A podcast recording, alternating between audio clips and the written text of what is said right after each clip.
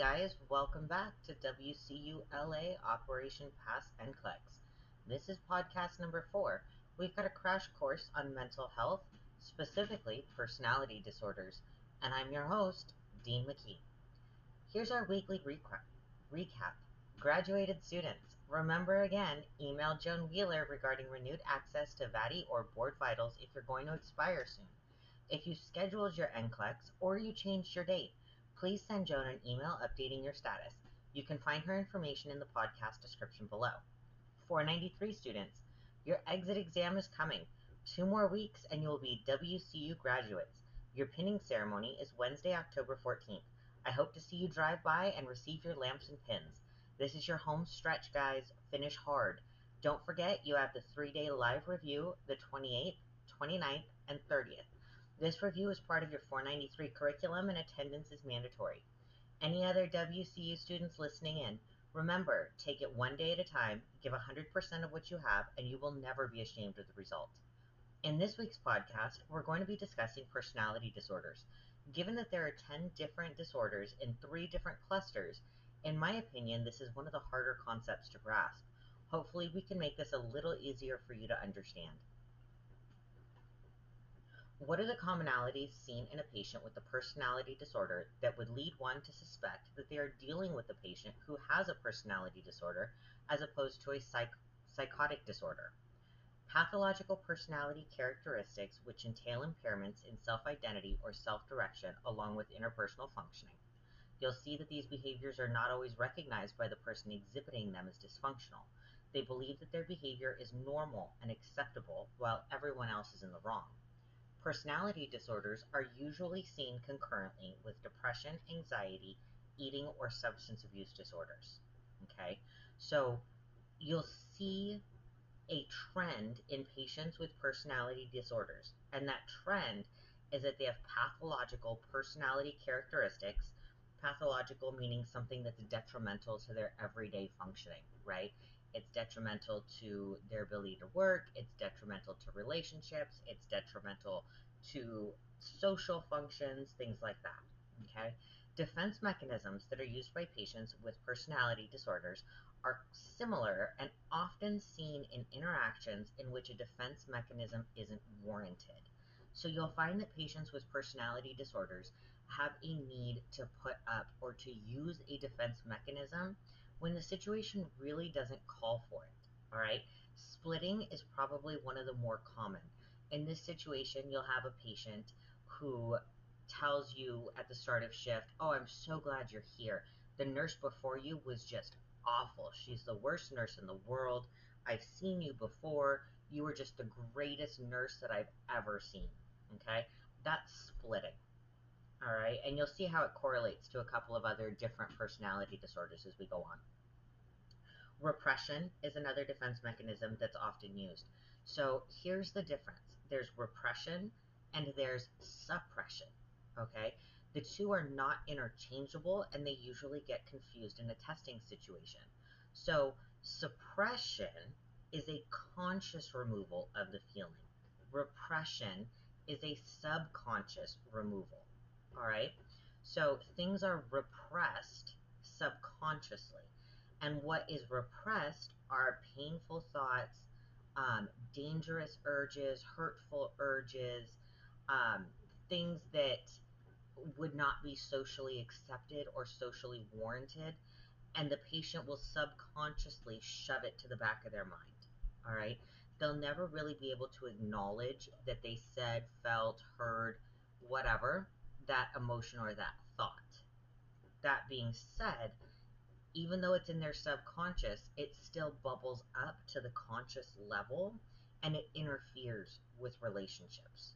Okay, so let's say um, you have a female patient whose a grandfather used to always scream at her and call her bad, horrible names whenever she watched Elvis Presley on TV okay, because grandfather thought that she was over sexualizing Elvis Presley. This scarred the patient enough that she repressed those feelings, right, of shame and self doubt when it came to music with male singers. Okay, this person, um, perhaps when she's grown and she's with her significant other and that significant other is male, the patient will rapidly turn off the radio if there's a male singer. All right. So she suppressed the feelings that her grandfather made her cause, made her feel. She probably can't even recall the circumstance ever happening. But for whatever reason, when there is a male significant other in the room and a male performer comes on the radio, she quickly switches it off. All right, that is a subconscious defense mechanism. So, suppression is the conscious decision to suppress particular feelings. An example of suppression is when you're counting to 10 because you're angry, right? You are consciously suppressing the desire to yell or scream or throw something or behave in a way that would be otherwise inappropriate. All right. Regression is going back to behaviors from a younger developmental stage that made you feel safe. A good example of this is if a um, female gets into a fight with her significant other, and it's the first fight that they've had since they moved in together. She instinctively runs back home and goes to spend the night at her parents' house in her old bedroom. She is regressing back because she felt threatened from a situation. So she's regressing back to a period in time where she felt safe. Reaction formation is when you have a, um, a, a an initial thought about a situation that is otherwise shameful, so you overcompensate for that initial thought. A good example of this one is a um, let's say it's a young 21 year old just graduated from college female who gets pregnant after going to a club one night okay her first thoughts might be of abortion or adoption or not wanting the baby or regret for going out okay she later makes the decision to keep the child when the child is born she feels guilt for the initial feelings of wanting abortion and so on and so forth in the beginning of the pregnancy. So she overcompensates. That is reaction formation. It's an overcompensation for a feeling or a reaction that someone once had in the past so that they can justify and make themselves feel as if that overreaction wasn't didn't initially happen. Undoing is the last defense mechanism and that's a little bit similar to reaction formation. Okay. Um, this one is more along the lines of the phrase kill them with kindness. Undoing is um, consciously treating someone the exact opposite of how you are feeling. All right. The difference between undoing and reaction formation reaction formation is unconscious, undoing is conscious. Okay, so undoing is uh, when you go to work and there's the gossipy coworker that you can't stand to work with, and you've had such angered feelings towards her that maybe you've had a couple of bad thoughts of, you know, throwing the stapler at her or something, right? You know that that is a wrong action. So, to prevent yourself from having those thoughts and wanting to do that, you make a conscious decision that I am going to be overly kind to her until she stops gossiping or whatever the problem might be. All right, so now we know a couple of our defense mechanisms. We're going to go into the risk factors for personality disorders. What it means by risk factors for personality disorders, what circumstances can happen that might cause the development of, right? So, substance abuse disorders, uh, criminal histories, including violent or nonviolent and or sexual crimes, childhood abuse, traumas, uh, monkey wrenches that are thrown into developmental stages when you are little that links these personality disorders to parenting and family relationships. There's also a genetic uh, side to personality disorders, such as if someone in your family has it, there might be a genetic link and biochemical factors. Okay? so, noted expected behaviors in people with personality disorders. These are signs and symptoms. Okay? So, negative reactions to stress. Nobody likes stress. Everybody has a bad reaction to stress. that being said, a person with a personality disorder is going to have an outrageous negative reaction to stress. Okay? They're going to feel so overwhelmed that they refuse to do anything else and they lay down in bed and they zone out to TV and they eat junk food. That's more than, you know, just taking a break, right? They overreact to stress. So they have some uh, compulsiveness or a lack of social restraint.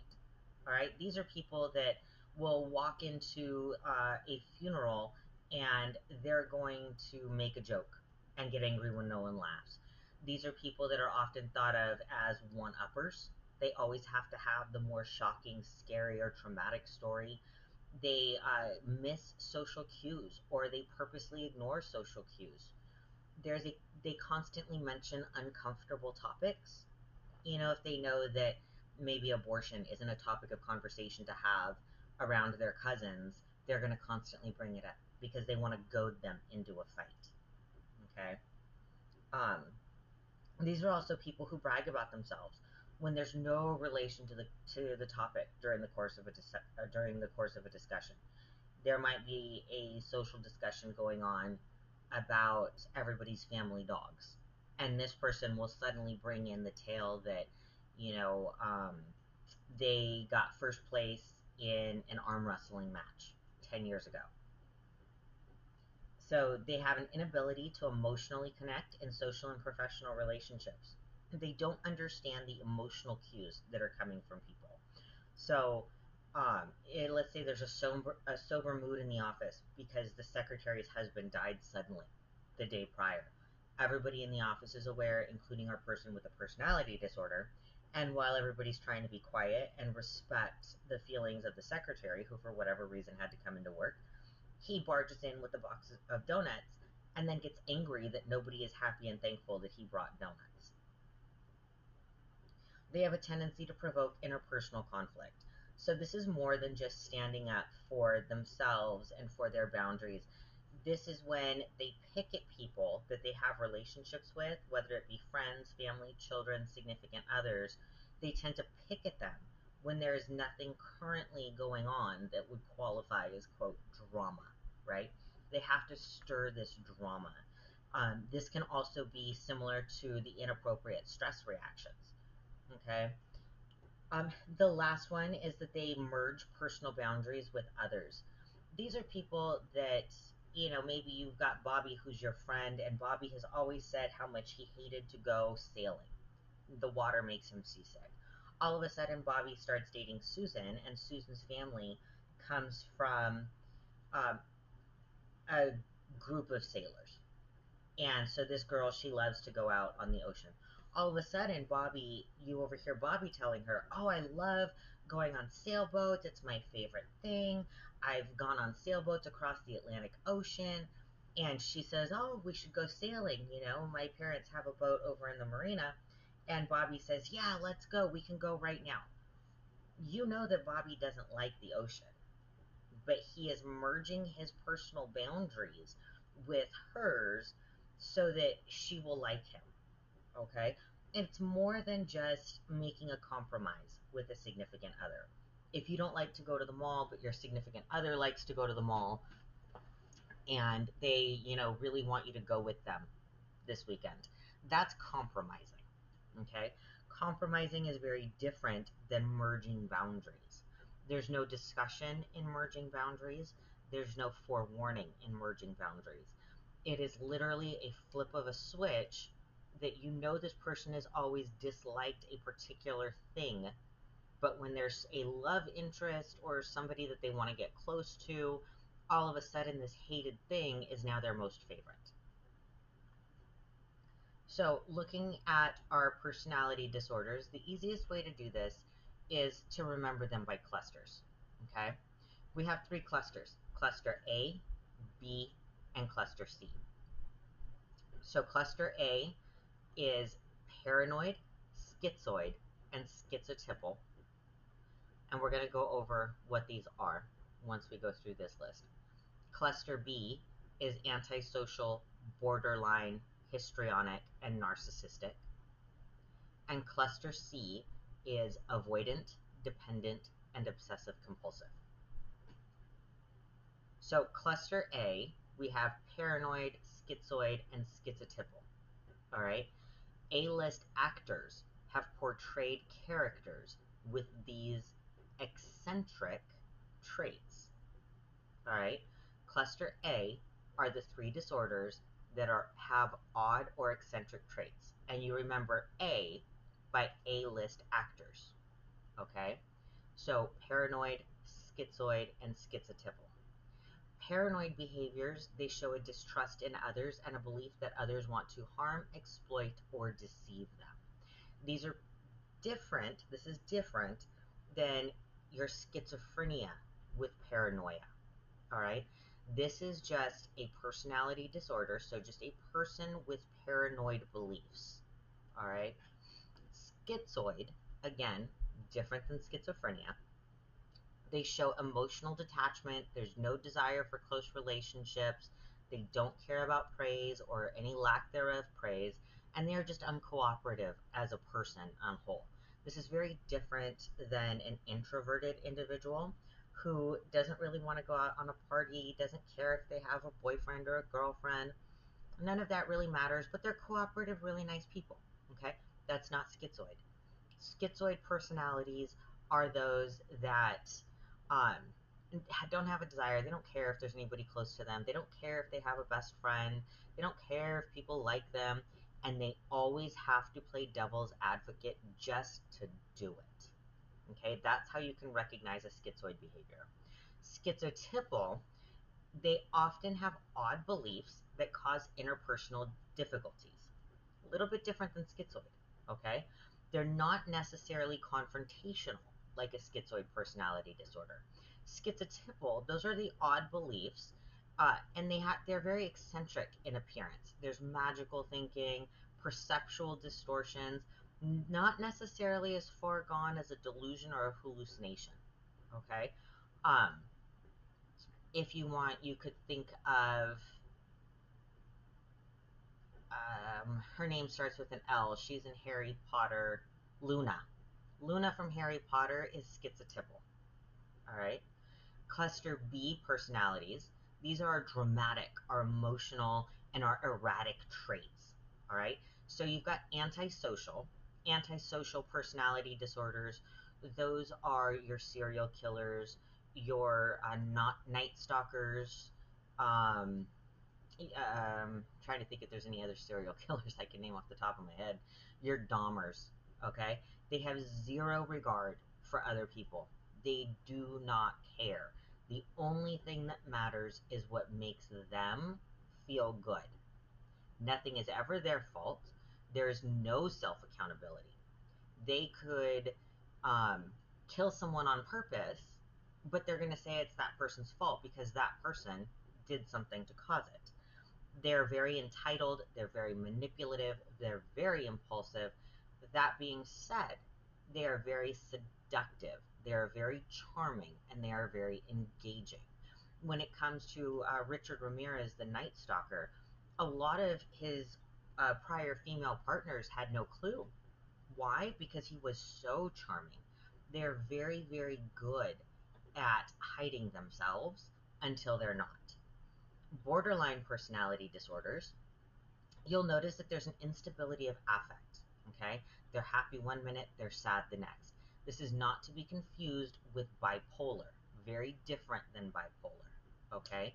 So there's an instability of affect, identity, and relationships. They split people, they manipulate, they're very impulsive, they're terrified of being abandoned. There could be a history of self harm, and there's an irrational belief that they have caused something to happen or that something is about them. Okay? Irrational beliefs that if they're walking through the store and people giggle, they're going to think that that giggling is about them and their impulsivity will come out because they're immediately going to go run, get a new hairstyle, and buy a new wardrobe.